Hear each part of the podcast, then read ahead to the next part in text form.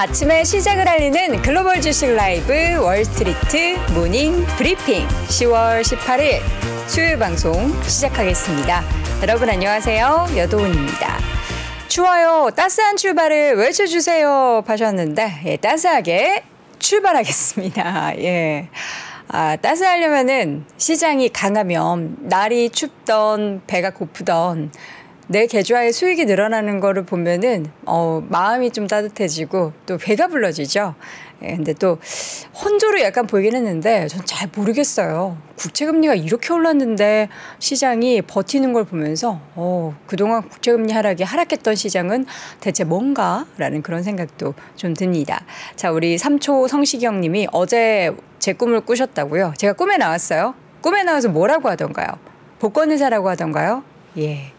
일확천금, 복권. 저도 이제 종종 로또를 사면서 빠른 은퇴를 염원을 하긴 하는데, 복권 살 정도는 아니죠.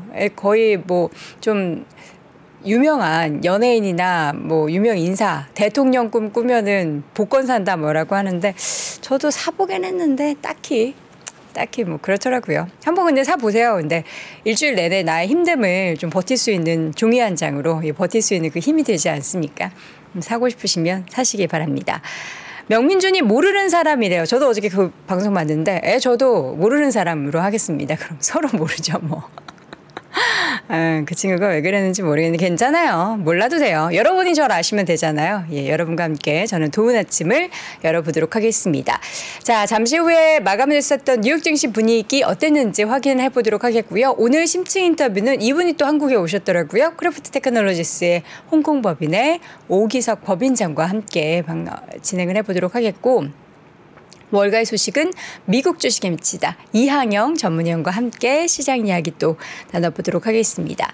3대 지수가 장중에 변동성이 계속해서 나타났습니다. 개장 전 발표됐었던 뭐 소매 판매가 예상치를 웃도면서 계속해서 강한 소비에 대한 이야기들이 나오고 이에 따른 국채 금리가 다시금 치솟았습니다. 그동안 이스라엘과 또 하마스 간의 이러한 중동 불안에 다시금 국채 금리는 하락세를 보는 다시 또 제자리를 되찾는 모습이 나타났고요. 이 가운데 다우 지수는 0.04% 강보합권 마감이 됐고 S&P 500 지수는 0.01% 소폭 약보합권 그리고 나스닥 지수는 반도체 주들이 좀 하락했음에도 불구하고 버텨내는 모습이 나타났습니다. 0.25% 하락.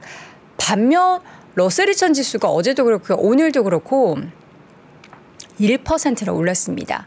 국채 금리가 이렇게 급등을 했는데도 러셀 2000 지수가 오른다. 아, 참 시장은 상식으로만 이해를 할 수는 없는 게 바로 이제 시장의 움직임이 아닌가라는 그런 생각이 좀 들고요. 오늘 그리고 장 끝나고 테슬라 실적 발표가 예정이 돼 있는데 제가 테슬라 실적은 나오는 대로 체크를 해보고 혹시 제가 확인 안 하는 사이에 나왔나요? 아직 안 나왔죠? 지금 보니까 미국에서 모델 X 5만 대 리콜 소식이 있긴 한데 예상치 부합할 것이다라는 어, 얘기들이 나오면서 일단 장중에는 테슬라가 상승 마감을 했거든요. 제가 실적 나오면은 관련한 내용들 발빠르게 전달을 해 드리도록 하겠습니다. 자, 뉴욕 증시 일단 발표됐었던 소매 판매 내용부터 먼저 보자면요. 9월 소매 판매가 어, 전, 그러니까 조, 계절 조정 기준으로 전월 대비 0.7% 늘어난 7,049억 달러로 집계가 됐습니다. 월스트리트 저널에 집계했었던 전문가들의 예상치가 0.3% 증가인데 이보다 더 훌쩍 두 배 넘게 웃도는 수치였고요. 전달 같은 경우에도 0.6%였는데 이걸 또 수정을 했죠. 0.8% 증가로 수정이 됐습니다. 미국에 이렇게 소비가 여전히 강한 것으로 나타나고 있는데 이걸 두고 여러 가지 이야기도 하더라고요. 하고요. 학기가 이제 새로 시작하죠. 이제 미국 같은 경우에는 9월에 첫 학기가 시작이 되는데 그러면서 굉장한 첫 학기에 따른 수요가 아, 소비가 일어났을 것이다. 그러면서 9월에 이렇게 많이 늘어난 거 아니냐라는 분석도 있기는 합니다. 그러면서 국채 금리가 뛰었습니다. 10년물 국채금리 10bp 넘게 거의 13bp 가까이 오르면서 4.9%에 육박하는 국채금리의 수익률을 나타냈고요. 2년물 같은 경우에도 5.2를 넘어섰고 30년물도 거의 5% 육박한 4.9를 넘어서는 모습 보이면서 다시금 10년과 30년물 국제금리가 이달 초에 기록했었던 2007년 이후 최고치 수준에 근접하는 모습이었습니다. 그럼에도 불구하고 시장이 이렇게 버텨낸 거는 어, 정말 뭐 대단하다라는 생각도 드는데 국채금리와 주식시장 간의 상관관계를 이것도 어떻게 어, 설명을 해야 할지도 참 어려운 것 같습니다. 자, 연은 총재들의 발언은 계속해서 이어지고 있죠. 이번에는 토마스 바킨 리치먼드 연은 총재가 경제가 지표가 보여주는 것보다 더 약할 수 있고 또 이러한 약세가 인플레이션 압력을 완화하는 데 도움이 될 것이다라는 이야기를 했습니다. 그러나 이제 계속해서 이야기하지만 맵하던 비둘기 파던 다음 달 금리 결 결정에 대해서는 보수적으로 뭔가 확 확실하게 이야기를 하지는 않고요. 그리고 제약적인 수준의 지금 상황에서의 금리가 상당 기간 유지될 거라는 그런 분위기는 계속해서 피력을 하고 있습니다.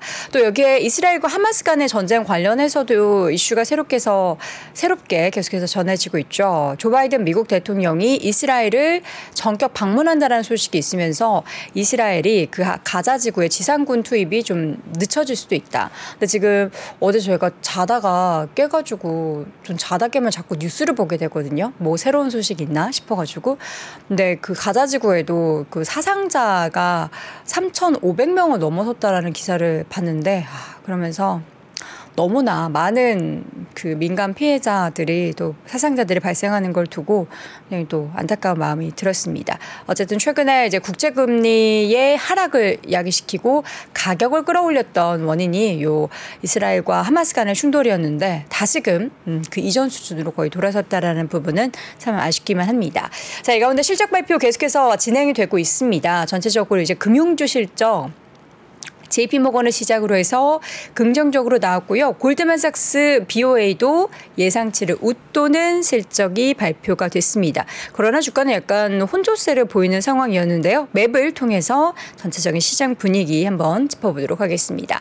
뱅크 오브 아메리카 예상치를 상회한 실적 발표와 함께 주가 2% 정도 올랐고요. 골드만삭스 같은 경우에는 그러나 주가가 아쉽게도 1.6% 하락을 했습니다. 시장에서는 골드만삭스 관련한 이야기들 참 많더라고요. 저는 그 CEO 관련한 뉴스 기사도 봤는데 참 재밌습니다.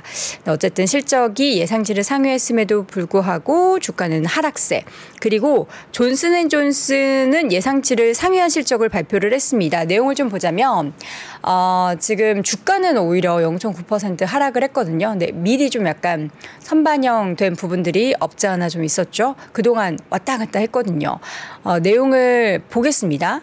제약 매출의 성장, 전립선암 치료제인 자이티카 그리고 혈액암제인 임브루비카라는 그 약이 잘 팔렸다라고 합니다. 성장이 잘 됐다고 하는데 그래서 코로나 백신 매출 감소의 부분을 상쇄했다라는 평가가 있었지만 아쉽게도 주가는 0.9% 조정을 보였고요. 다른 제약 바이오 쪽에 있어서 바이오 헬스케어 쪽에 있어서의 종목들 보면은 일라일릴리가 사상 최고가 행진을 멈추고 조금 쉬어갔고요. 파이자, 암젠 등의 종목들도 좀 쉬어갔습니다. 반면 애브비의 주가는 1.3% 올랐고 유나이티드 헬스그룹도 잠깐 쉬어가는 모습이 나타났습니다. map을 보면 가장 좀 충격적인 주가의 하락은 엔비디아였습니다. 4.68% 하락. 이 밖에 AMD와 인텔도 함께 하락했는데 이게 하락하는 원인이 있었죠. 미국이 사양이 낮은 인공지능 반도체에 대한 대중 수출을 추가로 금지하겠다라는 소식이 전해졌습니다. 얼마 전에 미국의 그 반도체 장비에 대한 수출을 하겠다라는 소식이 전해져서 이거 조금 뭐 괜찮아지나 싶었는데 더 이제 반도체 칩에 관련해서는 특히 이제 AI 인공지능 관련해서는 더 빗장을 걸어 잠그고 있죠. 상무부는 미국 기업들이 다중 반도체 수출 규정을 더 강화해서 저사양 AI 칩에 대한 반도체 수출도 금지하기로 했습니다.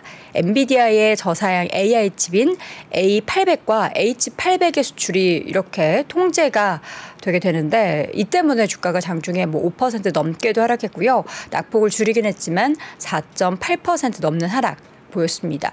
이전에도 처음에 이 소식이 전해졌을 때 영향이 굉장히 제한적일 것이다라는 부분도 있었고 회사 측 엔비디아 측에서 밝힌 내용들을 보면은 오히려 이제 약간 뭔가 조금 트릭을 썼었죠. 뭐 거기서 직접 뭐 개발한 것이었나 아무튼 좀 다양한 방법으로 이런 이제 수출 제한에 따른 방법을 제기하긴 했는데 이번에는 과연 또 어떠한 방법으로 이러한 부분들을 또 타개하게 될지도 함께 좀 지켜봐야 될 것 같습니다. 자 그리고 S&P 500 내에서 보면은 전체적으로 그래도 초록불이 좀 많이 들어왔습니다. 뭐 자재 관련된 종목들, 에너지, 금융, 필수 소비재 쪽에 있어서의 상승이 보였고요.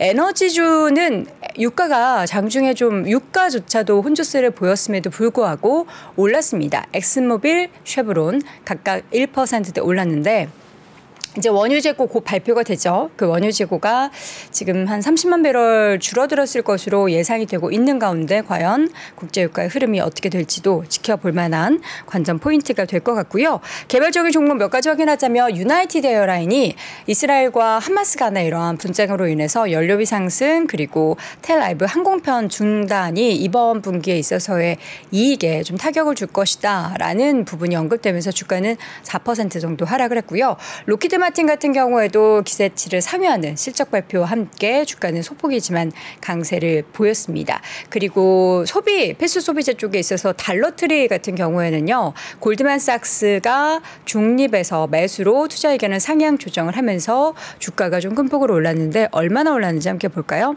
달러트리 달러트리 예, 달러 제너럴은 3%, 달러트리 바로 옆에 있는데 4.79%. 요즘에 이런 이제 저가형 관련한 좀 소비 관련한 기업들이 좀 상대적으로 선방을 보이고 있는 것 같습니다. 그러면서 이제 강력한 수익에 대한 성장 잠재력이 있다라고 하며 달러트리의 매력적인 가치 평가를 했다라는 것이 시장의 관전 포인트가 됐습니다. 아직 테슬라 실적 발표 안 한 거죠? 어, 전 지금 계속 CNBC를 켜두고 있는데 아직은 실적 발표는 안 했습니다. 예. 근데 테슬라 주가 이제 장중에는 1% 넘는 상승 마감을 했다라는 부분. 어, 상승 1% 아니었네요. 제가 봤을 때 1%였는데 0.37% 0.37% 상승하면서 254달러 선 마감이 됐습니다. 예상치를 부합하는 정도만 돼도 괜찮을 것 같은데 이제 워낙에 최근에 이제 중국 판매에 있어서의 좀 부진한 부분들 이야기가 나오면서 이번 분기 실적이 좀 부진할 것이다라는 시장의 관측이 있긴 했는데 과연 그 관측을 깰지 아니면 그 관측에 부합하는 좀 부진한 실적을 발표하게 될지는 나오는 대로 전달 드리도록 하겠습니다. 자, 그렇다면 이어지는 심층 인터뷰는 크래프트 테크놀로지스의 오기석 홍콩 법인장과 함께 이야기 나눠보시죠.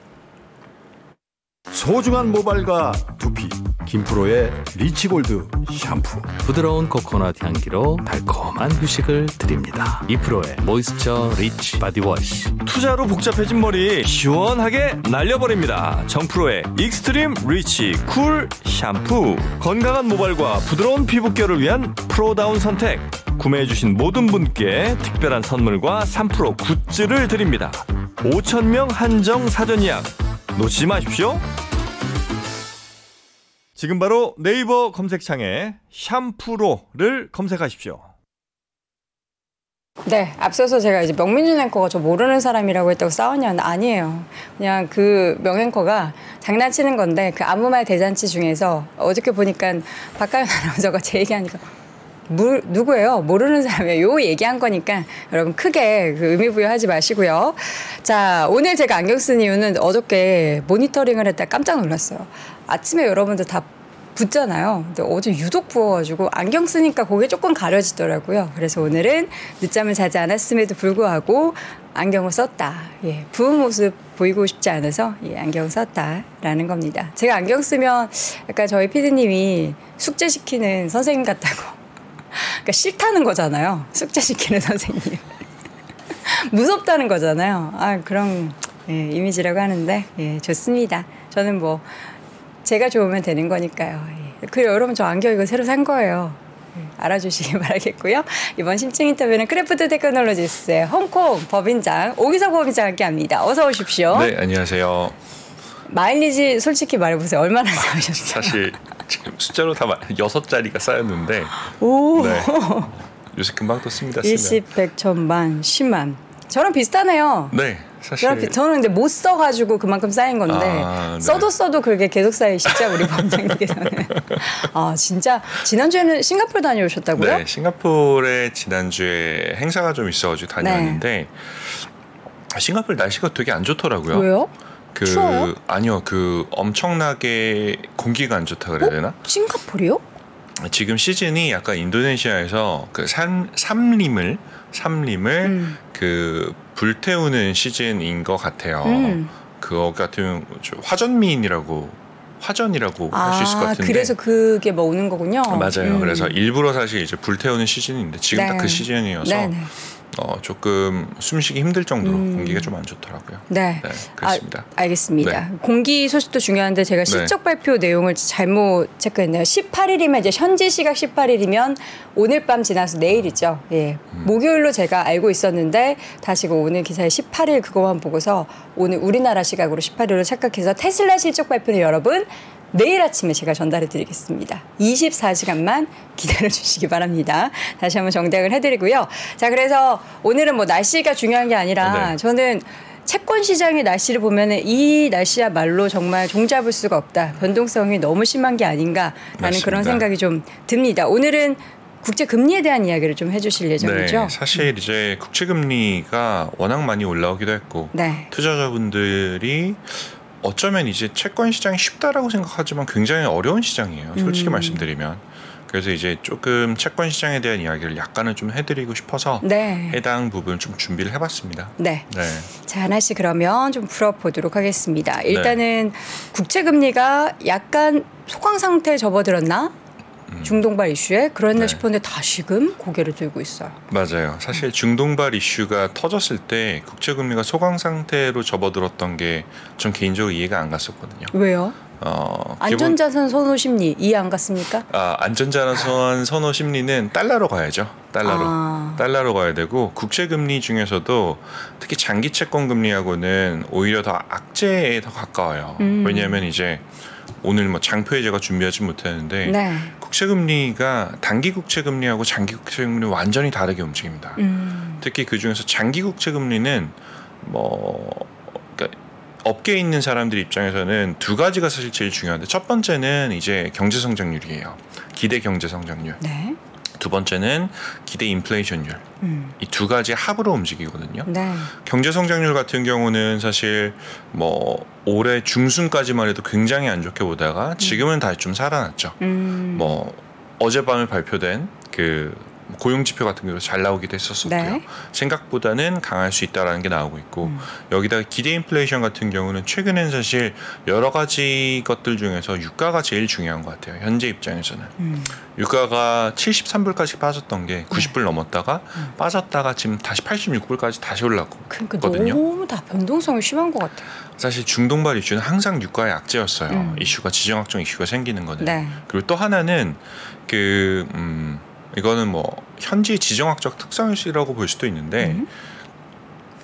이스라엘이라는 어떻게 보면 중동에 있는 나라죠. 네. 나라가 가지고 있는 그 아, 외부의 위협에 대한 대응의 공포감이라고 할까요? 음. 그건 사실 웬만한 나라에서 상상하기 힘든 수준이에요, 솔직히. 음. 가늠이 사실은 잘안 돼요. 사실 잘 안 가죠. 기본적으로 50년 전으로 돌아가 본다라고 하면 이스라엘이라는 나라는 없었었어요. 아, 음. 70년 전이구나. 네, 없었어요.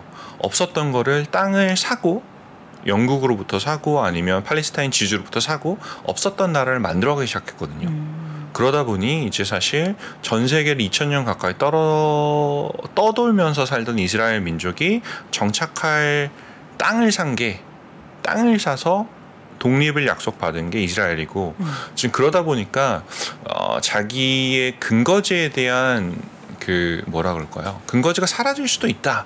라는 그런 위기감 엄청나게 강해요. 음. 그러다 보니 이번에 하마스 사태가 터지고 나서 뭐 저는 지인들이 이제 뉴욕 쪽에 이제 외국인들도 좀 있는데 네.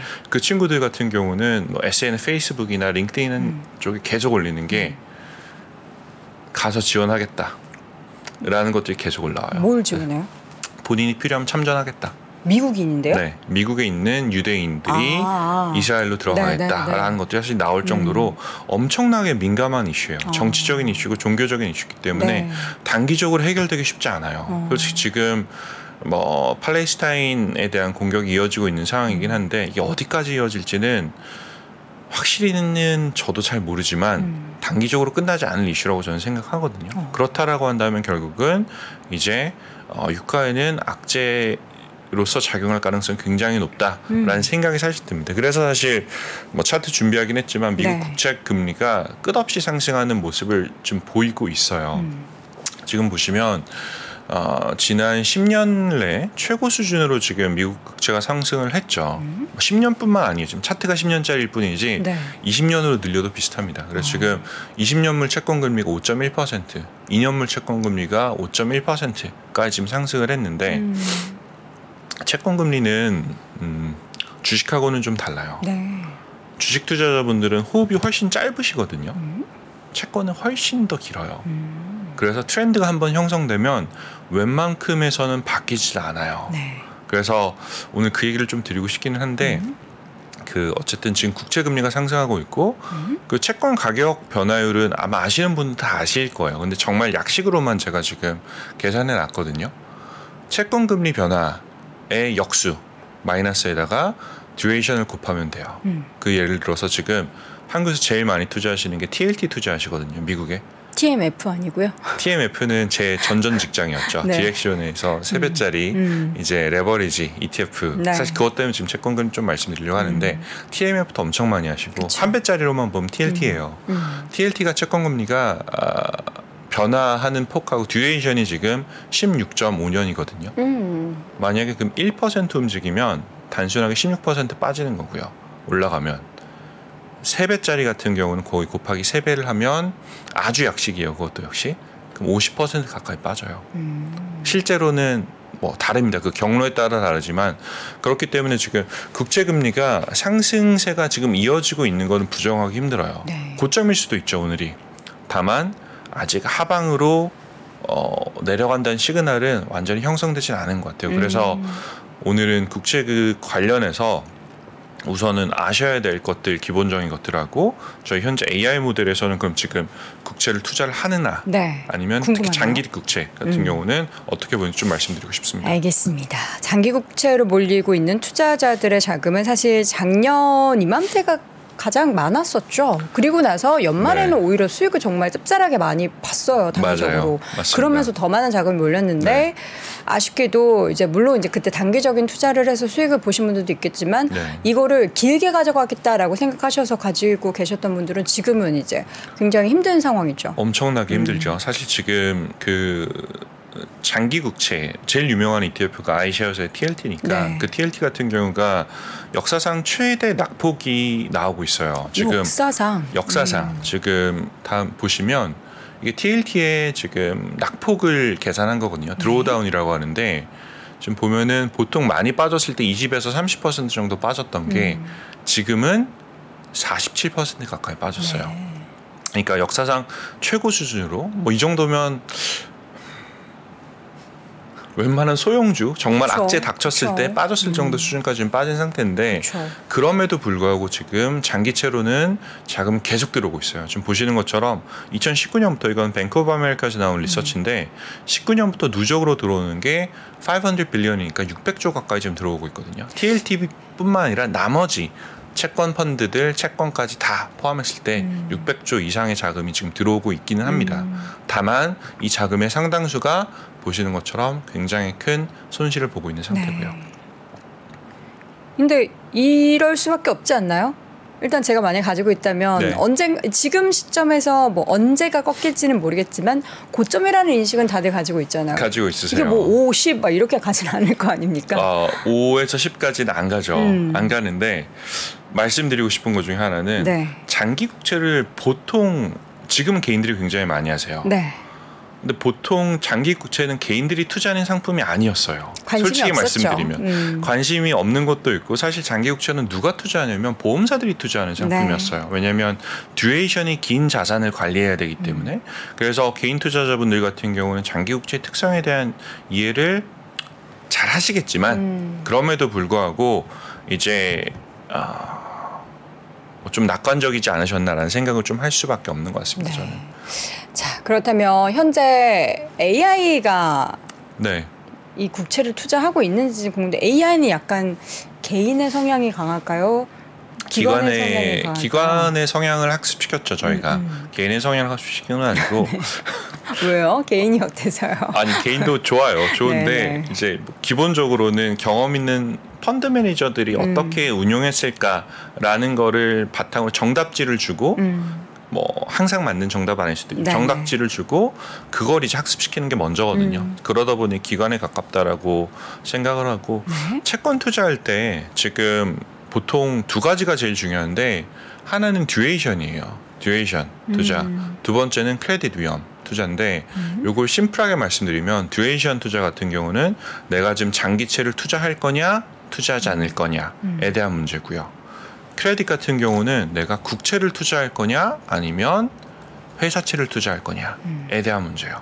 똑같은 이제 그 3년물짜리, 10년물짜리, 20년물짜리가 있다고 한다면 음. 그래서 이 두 가지를 학습시킨 결과가 지금 어, 이 차트예요. 그래서 요건 솔직히 다 말씀드리면 2022년 이후로는 실제고요. 음. 그 전까지는 그냥 backtesting이에요. Out of sample backtesting이라고 그 testing 방법론 중에 하나인데 지금 라이브 데이터로도 사실 나쁘지 않아요. 그래서 지금 이게 현재 이 저희 모델이 어떤 시그널을 가지고 있는가를 보여드리면 아 참고로 이거는 어, 현재 한국에는 공급 안 되는 상품이에요. 이건 지금 미국 투자자들한테만 공급되는 네. 상품인데 지금 이게 사실 일곱 가지 아 아니까 아홉 가지 이제 채권 ETF들을 어떤 식으로 움직여 왔는지에 대한 시그널이거든요. 저는 근데 이건 약간 미술 작품으로만 보이는데 아, 네. 이거 어떻게 해석해야 되는 해석을 거죠? 제가 드릴게요. 네. 해석을 드리면 사실 제일 관심 있는 게 TLT잖아요. 네.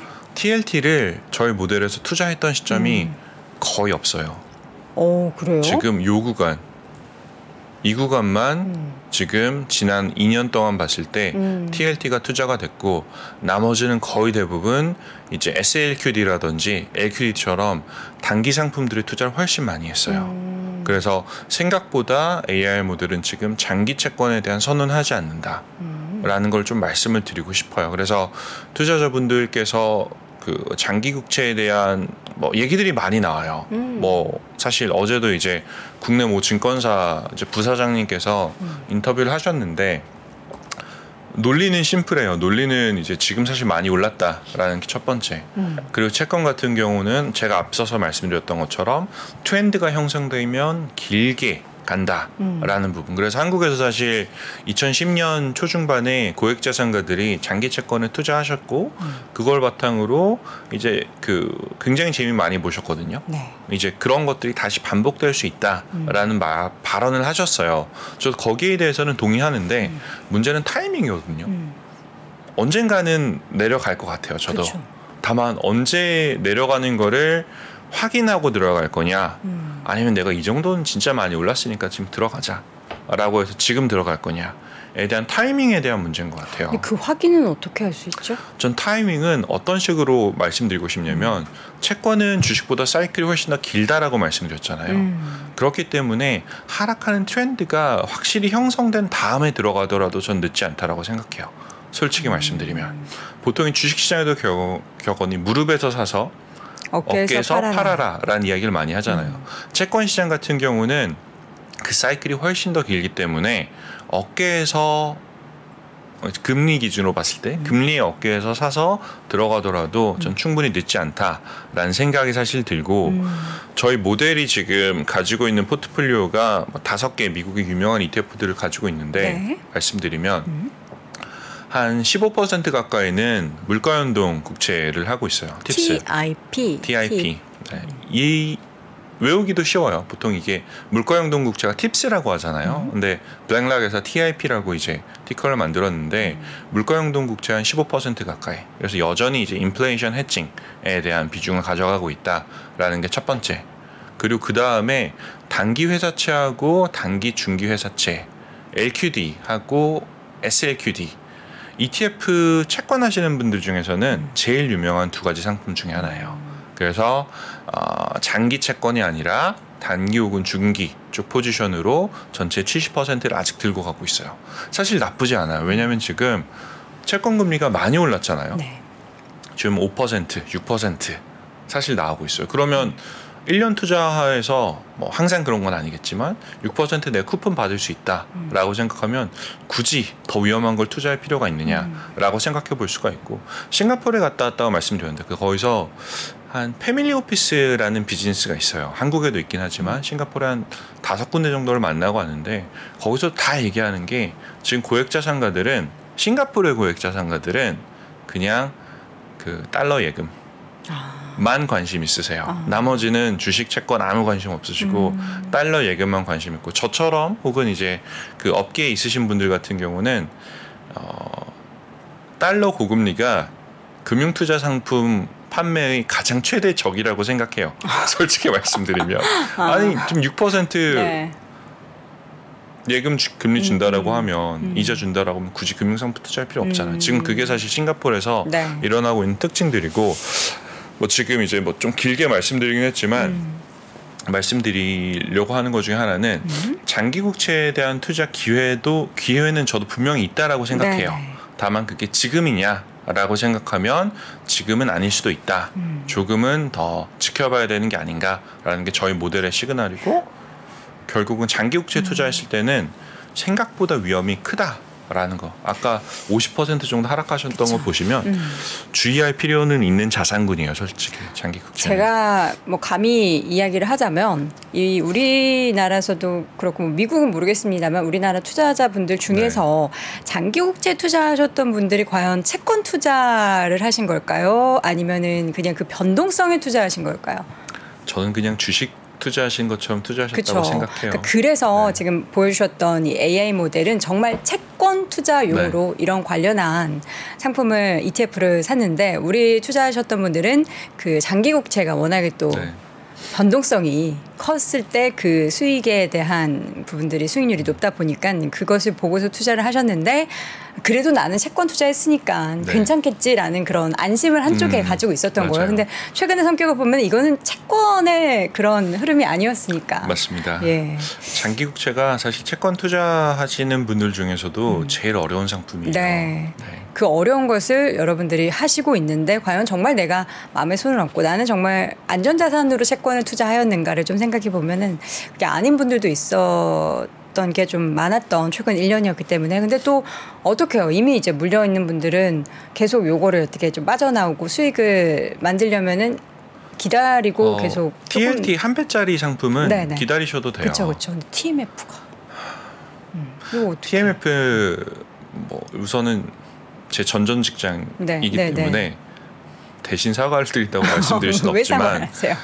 그 음. 일반적으로 그 레버리지 인버스 ETF들 네. 중에서 TMF는 세 배짜리거든요. 음. 세 배짜리 상품들 같은 경우는 음. 요거 하나만 말씀드릴게요. 평균 보유 기간이 2주가 안 넘어가요. 아, 네. 2주. 그게 채권형 상품이어서 2주고 음. 주식형 상품은 보통 구간 따라 다르지만 3일에서 5일 사이예요. 어, 그래서 좀 본인이 짧네요. 그거 이상으로 길게 투자하고 있다라고 음. 생각이 드시면 네. 어, 정말 뭐 속된 말로 방망이를 짧게 잡고 가야 돼요. 어. 음. 세 배짜리 레버리지 상품은. 네. 그래서 장기로 내가 이거를 투자하면 잘 벌겠지라는 게 어디서 아이디어가 나는지 저는 알 것 같아요. 음. SOXL, 그뭐 TQQQ. TQQ도 그렇고 음. SOXL이 반도체 세 배짜리 레버리지 네. 근데 그건 TP거든요. 좋았을 때잖아요. 네, 그게 유일한 가정이 뭐냐면 한 방향으로 우상향하는 트렌드가 형성이 되면. 세 배짜리 상품은 굉장히 강력해요. 음. 다만 그 방향성이 흔들리거나. 반대로 가게 되면 정반대로 움직일 수가 있어서 그 부분은 조심해 주셔야 됩니다. 음. 이게 그냥 횡보만 해도 사실 세 배짜리는 횡보만 해도 마이너스잖아요. 엄청 빨리 깎여 나가요. 횡보만 한다라고 가정했을 네. 때 자산군 따라 다른데 뭐 변동성이 15%짜리다라고 하면 1년에 한 10% 이상 손실이 그냥 납니다. 음. 횡보만 해도. 자, 어쨌든 우리가 지금 시점에서 그 타이밍에 대해서는 언제다라는 것은 알 수는 네. 없지만 말씀해 주셨던 것처럼 그 국채금리의 흐름에 있어서의 트렌드가 좀 변화하고 나서 확인을 하고 새로 접근을 해도 늦지 않는다. 네, 어. 라는 이야기를 네. 좀 했고 AI 관련해서는 그들이 투자하는 내용들을 보면은 채권 관련해서 아직은 그 장기 국채에 관련한 투자는 시그널이 보이고 있지는 않다. 아직은 아닙니다. 음, 네. 보이면 또좀 바로 말씀해 주십시오. 드릴게요. 네. 알겠습니다. 자, 이렇게 해서 오늘은 채권 투자 관련한 이야기를 쭉 나눠봤고요. Qraft Technologies 홍콩 법인의 오기석 법인장 함께했습니다. 법인장님 고맙습니다. 감사합니다. 자 오늘 녹화 마무리하겠습니다. 수고하셨습니다. 정프로 이번에 가족들과 해외여행 한번 가야지. 아 형님 안 그래도 가자고 난리인데 애가 셋이라 진짜 고민이에요. 어디가 좋을까? 가족여행은 PIC 괌이 유명하잖아. kids club에 워터파크, 서커스까지 다 있으니까 완전히 family paradise라고 하더라고. 아 맞다 PIC 괌이 있죠 가족 여행으로 숙박 식사 activity까지 all inclusive로 즐길 수 있어서 딱이네요 지금 super sale 기간이라 최저가에 추가 혜택까지 준다니까 알아보고 얼른 예약해라. PIC 괌 super sale period에 대한 자세한 내용은 PIC 괌 홈페이지를 확인해 주세요 임자 3프로 TV랑 백년 화편이랑 참 똑같은 거 알아? 암만 알죠. 참 잘들 만들어 3프로 콘텐츠도 그렇고 백년 화편은 쫄깃쫄깃 떡맛이 참 좋고 또 락샤리 하자뇨. 3프로 내용이랑 백년 화편식 재료가 얼마나 고급진데. 무엇보다 참 성실들혀 매일 새 콘텐츠 올려주고 매일매일 당일 만든 떡만 배송하자녀 떡상하는 그날까지 백년화 편 네, 월스트리트 모닝브리핑 함께하고 있습니다. 지금 다들 어떻게 아침 드시는 분들이 많으신가 봐요. 메뉴에 대해서 말씀해 주시는데 어떤 분은 순두부에 밥 먹고 있다고. 예, 우리 미래중년 코나님. 아, 저도 개인적으로 순두부찌개 그 해물 들어간 거 굉장히 좋아하는데요. 칼칼하게 이제 추운 날 이런 걸로 이제 속 뜨겁게 먹고 싶네요. 저는 아침에 빵, 그 밀도 식 빵이라고 아시죠? 그거 이제 어머니께서 챙겨주셨는데 순두부찌개 먹고 싶네요. 자, 이분은 아침을 안, 더, 안 드셨을 것 같은데 과연 뭘 드시고 싶은지 궁금합니다. 미국 주식을 미치다 이양현 전문위원 함께합니다. 위원님 어서 오세요. 안녕하세요. 아, 이양입니다. 저는 막 군침이 돌아요. 배고파가지고. 아, 아, 전 맨날 댓글을 할 때마다 네. 엄청 민망합니다. 왜요? 여도니 그 말을 왜 받아주질 않냐고. 아, 아, 맨날 농담해도 받아주지 아니 않고. 근데 되게 네. 위원님은 평소에 저한테는 진짜 네. 젠틀하시고 방송에서 막 항상 아니에요? 아니요 이러시니까 오해하세요. 좀 그거 좀 풀어주세요. 저희 진짜 항상 그 이제 따뜻한 뭐 말을 싶냐고 물어봐서 찌개 그자 위원님 오늘 아침 뭐 드시고 싶으십니까? 아침이요. 네. 음. 아침에는 전 솔직히 말씀드리면 브런치는 거 엄청 좋아하죠. 우리 브런치. 처음에 처음 만난 것도 그런 데서 만났잖아요. 강남에서. 맞아요. 아, 그 유명한 사람이 하는 거. 외종드라 카테고리 맞아요. 아니, 브랜드 얘기하면 얘기하면 안 돼요? 어떡합니까? 예. 예, 그분이 하시는 거. 그리고 저는 딱 그걸 안 좋아합니다. 솔직히. 찌개류를 하나도 잘 안 먹어요. 안 좋아하세요? 냄새 나서 머리가 아파요. 그거 딱 예. 그래서 저희 집엔 그게 없어요. 우리 또 위원님은 그런 네. 이제 브런치 느낌인데 예, 저는 굉장히 구수하게 된장찌개 뭐 이런 거 좋아합니다. 네. 어쨌든 위원님이 오늘은 우리 젠틀하게 대답해 주셨으니까 여러분 그런 댓글 남기지 말아 주세요. 자 고기 먹고 왔을 것 같다고 말씀하시는데 아침 안 드셨죠? 아, 아침에 좀 불고기 좀 먹었죠. 아 진짜 요 벌써요? 어, 젯밤에 해놓은 거 잠깐 먹고 왔죠. 진짜 부지런하시네요. 아니 다 해놓은 거죠. 그 저희 지인이 자고 있으니까 아. 소리 내면 안 되거든요. 네, 조금 그렇죠. 나와갖고 불 조금만 켜고 좀 먹고 왔죠. 배고파서. 네, 네. 알겠습니다. 예, 남의 잠을 또 깨우면 안 되니까요. 혼납니다. 예. 알겠습니다. 자, 오늘은 이제 어떤 이야기를 좀 풀어주실지가 궁금한데 네. 시장이 보면은 네. 금리의 영향에 대해서 너무 그때그때 달라가지고 저는 모르겠습니다. 이제 러셀 2000이 막 올랐어요. 네, 제가 만약 3% 관계자라 그러면 네. 앞, 앞서 그 오기석 법인장이 얘기한 그 채권이라든가 주식의 그 duration 잠깐 얘기했잖아요. 음, 보유 기간 이런 거 그걸 딱 숏으로 만들어놔서 전 국민한테 배포했으면 전 좋겠다. 쇼, 쇼츠로, 네, 쇼츠로. 그거 예. 음. 진짜 관계자라면 그거 만들어. 왜냐하면 그거를 정확히 이해하는 사람이 없거든요. 네. 근데 운용사에 계셨고 지금도 마찬가지니까 그런 얘기 하는 거가 되겠고요. 네. 잠깐 거기 관련해서 하나 힌트를 드리면 음. 요즘 보면은요 채권 ETF가 있고 채권이 있어요. 음. 우- 우리나라도 맞네, 마찬가지입니다. 국내 채권 ETF가 있고 네. 음. 국내 채권이 있어요.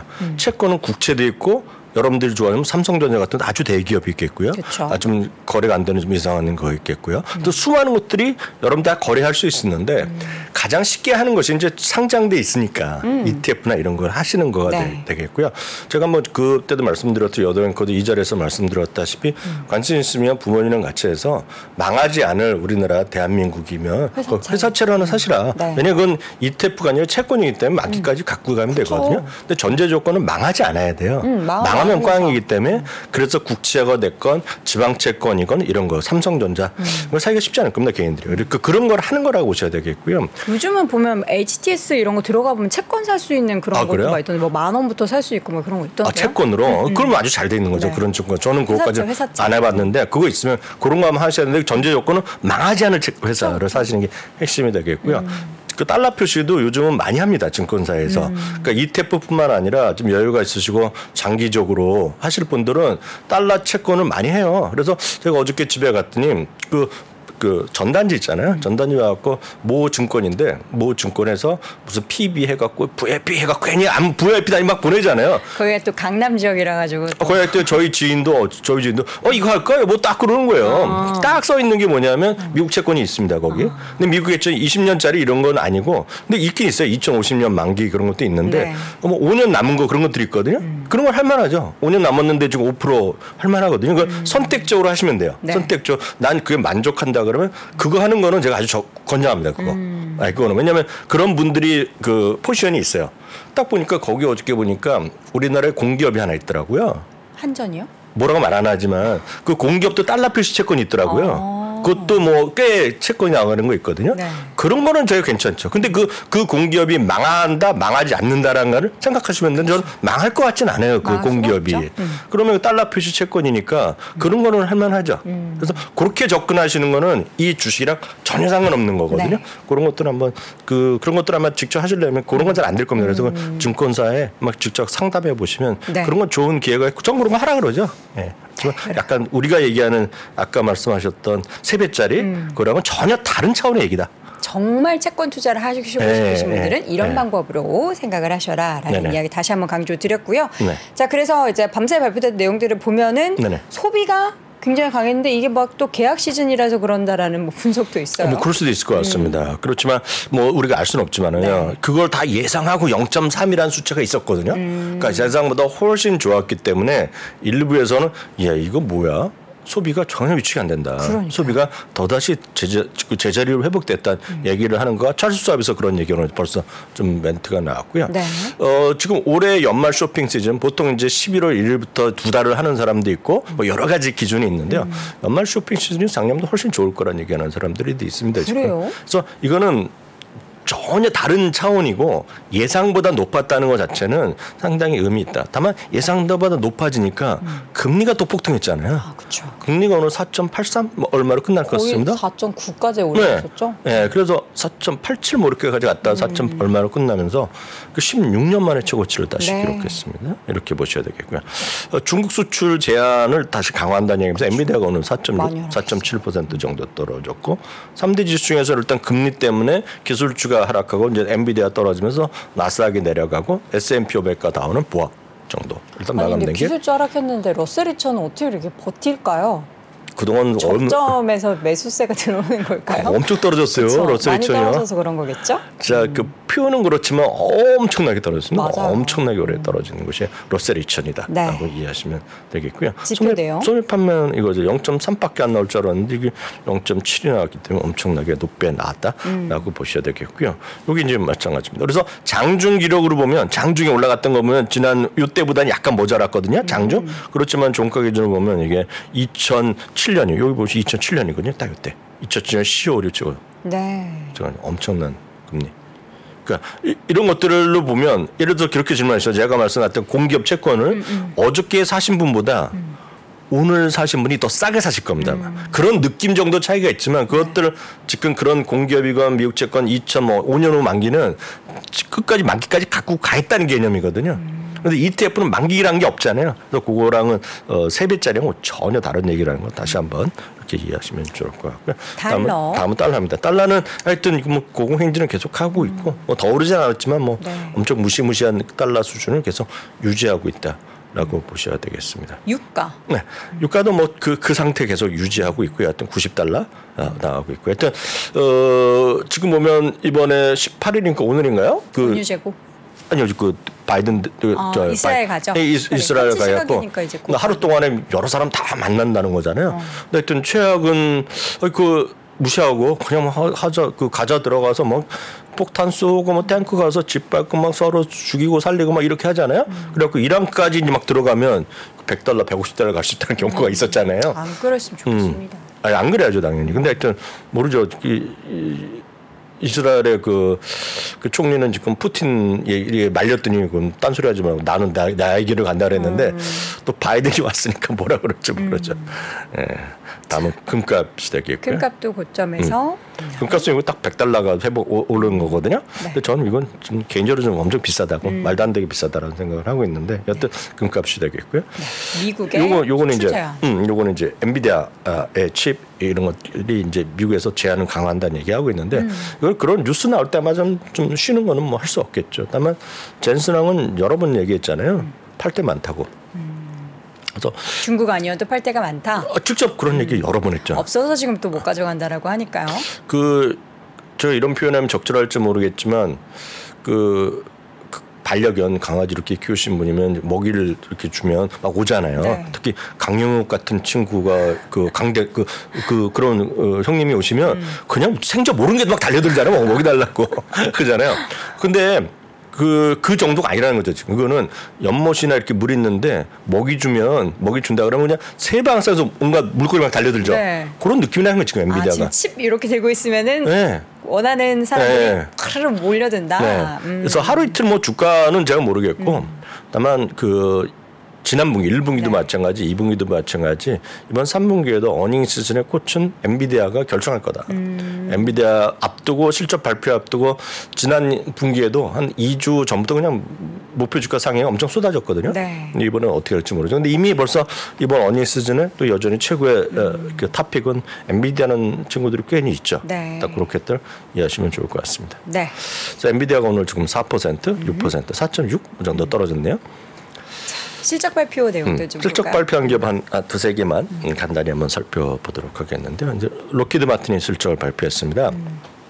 록히드 마틴은 다시 말씀드리지만 이 실적 자체를 보면 실적 자체 보면 큰 의미가 없어요. 왜냐하면 단기적인 흐름이 있고 장기적인 흐름이 있는데 요거는 결, 분명히 말씀드리지만 이거는 제 생각으로는 이거는 전쟁에 따른 뉴스 때문에 올라간 거 그 이상도 이하도 아니라고 보고 있고요. 다만 이렇게 떨어진 거는 떨어진 거는 두 가지 요인 정도가 있다라고 말씀드렸습니다. 네. 달러 강세에 대한 요인이 분명히 있을 것이고요. 있을 것이고요. 그리고 일단 그 트럼프 대통령이 집권하면 전쟁을 바로 끝낸다라는 얘기.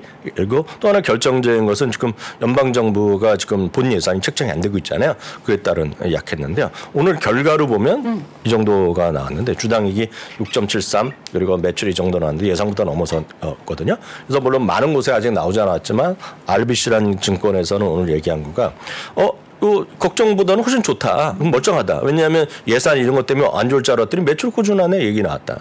다만 마진은 좀 악화됐어요. 마진 악화된 거는 조금 줄어드는 건 분명히 인지를 하셔야 돼요. 마진 내려간 것은 달러 요인이 크다라고 보셔야 될 것 같습니다. 그렇지만 여전히 회사 측에서는 자기네 좀 자신감 그리고 주주 환원 정책에 대한 지지 재확인했다라고 보셔야 되겠습니다. 그래서 긍정적인 여전 장기적으로 보겠지만 이거를 제가 걱정하는 것은 이런 전쟁 이런 것들 전쟁이나 방위사랑 관련 주식을 전쟁 때문에 이렇게 매매하시는 거는 그건 테마. 이건 테마고 답이 없을 거다. 그래서 물릴 가능성이 훨씬 크다.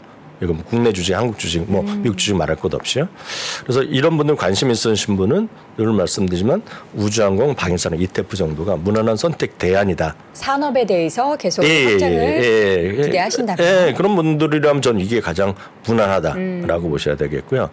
정말 아니면 그런 분들이 있어요. 난 뭐 좀 밀떡 같은 분들이요. 네. 그래서 진짜 그런 거 무기 이런 거를 좀 잘하시고 음. 그런 분들은 벌써 어 지금 처음에 우크라이나 전쟁 나왔을 때 보면 전 세계 밀떡들이 엄청나게 그 무기 하나 나올 때마다 그 불, 분석하거든요. 음. 그, 그 그런 관심 없으신 분 전혀 모르지만 전 쌀떡 팔아서 그러니까 그거 엄청납니다. 엄청난데 이번에도 뭐 그럴 수는 있겠죠. 네. 그래갖고 어, 제가 이제 우스갯소리를 보면 음. 얼마 전에 그 가자 지구 옆에 큰 그 광장 같은데 그냥 이스라엘 장갑차가 빼곡 있더라고요. 장갑차 탱크 이런 것들이 진격하려고. 근데 그게 제가 봤을 때 수백 대입니다. 수백 대. 아니, 뉴스에서 봤을 때는 네. 약간 과장이 됐겠지만 수백 대라는 표현이. 근데 그 막 좀 거기도 전쟁하다 보면 부서지는 것도 있을 거 아닙니까? 그럼 도대체 그거는 다시 채- 쟁겨놔야 되잖아요. 쟁겨놔야 되죠. 부- 채워넣어야 된다. 채워내잖아요. 양쪽에서 다. 음, 무슨 음. 그럼 그런데 저 장갑차를 누가 만드냐 어. 궁금하실 거 아니에요. 그렇죠. 그래서 그런 거 좋아하시는 분은 친 하는 주식들이 저거는 있어요. 또 어떤 브랜드일 것이다. 아니, 저는 알지만 그거는 그거는 이제 그 중요한 게 아니기 때문에 그런 걸 찾는 분들 정도라면 해볼 만해요. 음. 네. 그런 분들 그렇지만 지금 예를 들어서 F30으로 갑자기 달러를 줄 수 없잖아요. 음. 그런 걸 하는 건좀 아니다라고 보셔야 되겠고요. 여기 보유 종목은 이렇게 꽤 많은 것들이 들어있다라고 참고하시면 좋겠습니다. 네. 다음은 이제 뱅크 오브 아메리카 네. 그리고 골드만삭스가 오늘 실적을 발표했는데요. 음.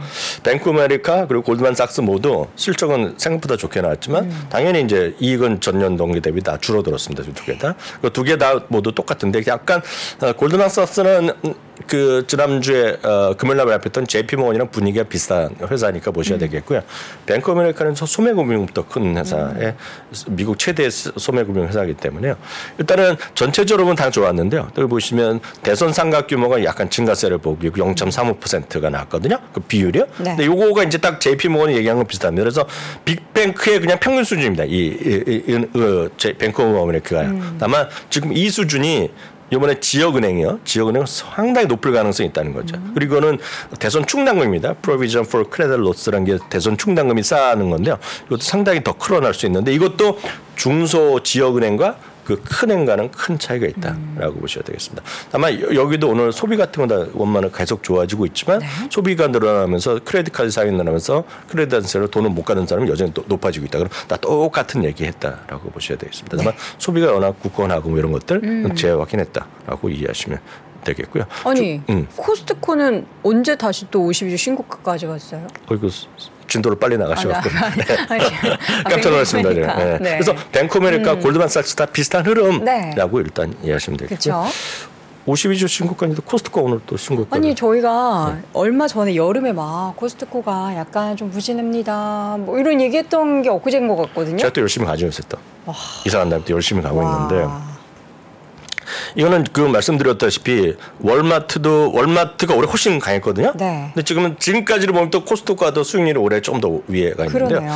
월마트랑 코스트코의 가장 큰 차이는 역시 코스트코의 품목수가 훨씬 적다는 게 핵심입니다. 그리고 마진율이 한 8%밖에 안 됩니다. 코스트코는요. 음. 네. 아시겠지만 우리나라도 모르겠지만 월마트의 평균 마진율이 만 20% 25% 정도 나오거든요. 음. 근데 8%밖에 안 됩니다. 이건 그 물건을 팔아서. 그래서 이건 전부 다 이제 그래서 그 멤버십을 파는 거거든요. 근데 이제 이 회사는 어, 어 언제라도 이제 멤버십을 인상할 수 있다는 얘기를 하고 있죠. 그래서 2017년에 한번 인상하고자 안 했는데 모르겠어요. 할지 안 할지 모르겠지만 그게 있겠고요. 또 하나 이제 특별 배당을 얘기를 가- 기대하고 있는데 그런 건 두 개다 모두 다 내피셜 수준이라고 보셔야 되겠는데요. 가장 큰 차이가 하나 있습니다. 혹시 기억하시겠지만 우리나라 같이 치안이 잘 된 나라에서는 도저히 이제 이해가 안 되지만 미국에서 요즘 가장 큰 이슈. 우리나라 뭐 정기현 뉴스에서도 많이 나오잖아요. 도둑이요, 도둑. 네. 훔쳐가는 물건 훔쳐가는 거. 그래서 타겟 같은 경우가 아홉 개나 전국에서 문 닫고. 네, 맞아요. 여러분, 여러분 요즘 보시면 뭐 리바이스 이런데 이렇게 하는데 보더라도 음. 청바지 하나 만져보는데도 그냥 와서 점원이 와서 열어줘야 되고.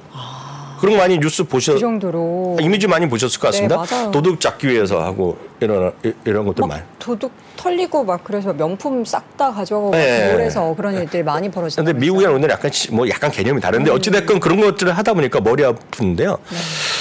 코스트코는 다른 데보다 물론 코스트코도 나쁜 사람이 있겠죠. 음. 물건 갖고 도망가는 사람이 있겠죠. 점원들도 갖고 도망가는 사람 분명히 있겠으나 아. 코스트코는 어찌 됐건 회원제로 들어가잖아. 회원을 확인하고 들어가잖아. 그렇죠.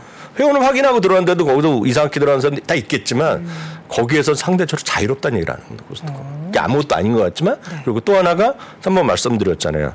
그 제프리스에서 조사해봤더니 자기가 생각하도 이해가 안, 되- 안 되는데 왜 젊은 사람들이 대학생이 왜 코스트코에 멤버십을 가입하냐는 거죠 지금. 왜 가입해요? 절약하려고요. 아 예.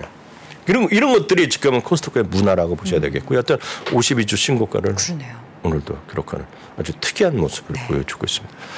이 다음. 회사는 왜 이렇게 올라요? 프로그레시브? 기억나시죠? 기억이 안 나죠? 아 예 이거 아 저 저 저 뭐라는 게 아닙니다. 우리 여도은 앵커가 농담하시는 겁니다. 아 뻔히 아시면서 프로그레시브랑 비슷한 게 트랜스다임. 네. 매 10년 음. 주가 올라갔던 네, 거. 네. 그런 손해보험 회사거든요. 그러니까요. 미국 3대 보험사. 손해보험 회사인데 이거는 어쩌면 당연해요. 집값이 많이 올랐죠. 음. 자동차가 올라갔는데 그거 갖고 먹고 사는 애들이거든요. 그 자동차 값이 올라가니까 음. 네. 보험료 올라가죠. 아. 집값이 행해서 올라가니까 예, 하잖아요. 그렇군요. 보험, 지금 갖고 계신 살고 계신 집에 아파트에 화재 보험 화재음 거 들어 들어 있어요? 들어 있겠죠? 아 그건 회사 자체적으로 아파트 전체적으로 있는데 개인적으로 하시냐고요? 모르겠는데요. 안 하셨을 겁니다 아마. 아니 근데 보통 안 하지. 미국은 모기지가 있기 때문에 대부분 요구하죠. 화재보험에 가입을 해라. 거의 대부분 요구를 하죠. 네. 그렇기 때문에 이제 이 판이 좋은 겁니다 우리보다. 네. 하여튼 이번에 실적 발표 긍정적으로 발표했잖아요. 프로그레시브 최고가. 이걸 리츠 중에 거의 유일하게 최고가가 있는 겁니다. 웰타워. 웰타워는 어르신들 있잖아요. 실버타운. 그러니까 그 고령화 사회 이런 네, 것들 네. 그런 것들 이런 것들이기 때문에 일단 52주 최고가는 리츠도 있다. 그러니까 리츠는 진짜 전체 리츠가 아니라 어떤 물건 분석이 잘 돼야 되는데 그 물건이 좋은 거다라고 일단 얘기하십니다. 웰타워 이름 되게 좋네요. 웰타운 이렇게 해서 저도 하나 우리나라에도 뭐 들어올래다 우리나라는 결국 못 들어왔죠. 음. 왜냐하면 병원 같이 하는데 민영 의료 보험이잖아요. 민영 병원이기 때문에 우리는 불법이기 때문에 못 들어왔죠. 네. 우리는 여기까지 하겠습니다. 자, 이렇게 해서 시장이 흔들리는 변동성 중에서도 계속해서 사상 최고가를 경신하는 기업들까지 이야기 쭉 들어봤습니다. 월가의 소식 오늘도 미국 주식에 미치다 이항영 전문위원과 함께했습니다. 위원님 고맙습니다. 네, 감사합니다. 자, 오늘도 월스트리트 모닝 브리핑 함께 했는데요. 오늘 이제 우리 시청자분들의 댓글을 제가 항상 쭉 이렇게 보면서 실시간 반영을 하잖아요. 그래서 오늘은 마지막 인사를 항상 제가 고맙습니다라고 하는데 오늘도 감사합니다라고 말씀을 해달라는 분이 계셔서 마지막 인사는 제가 달리 하도록 하겠습니다. 저는 내일 오전 6시 30분에 다시 돌아오겠습니다. 여러분, 감사합니다.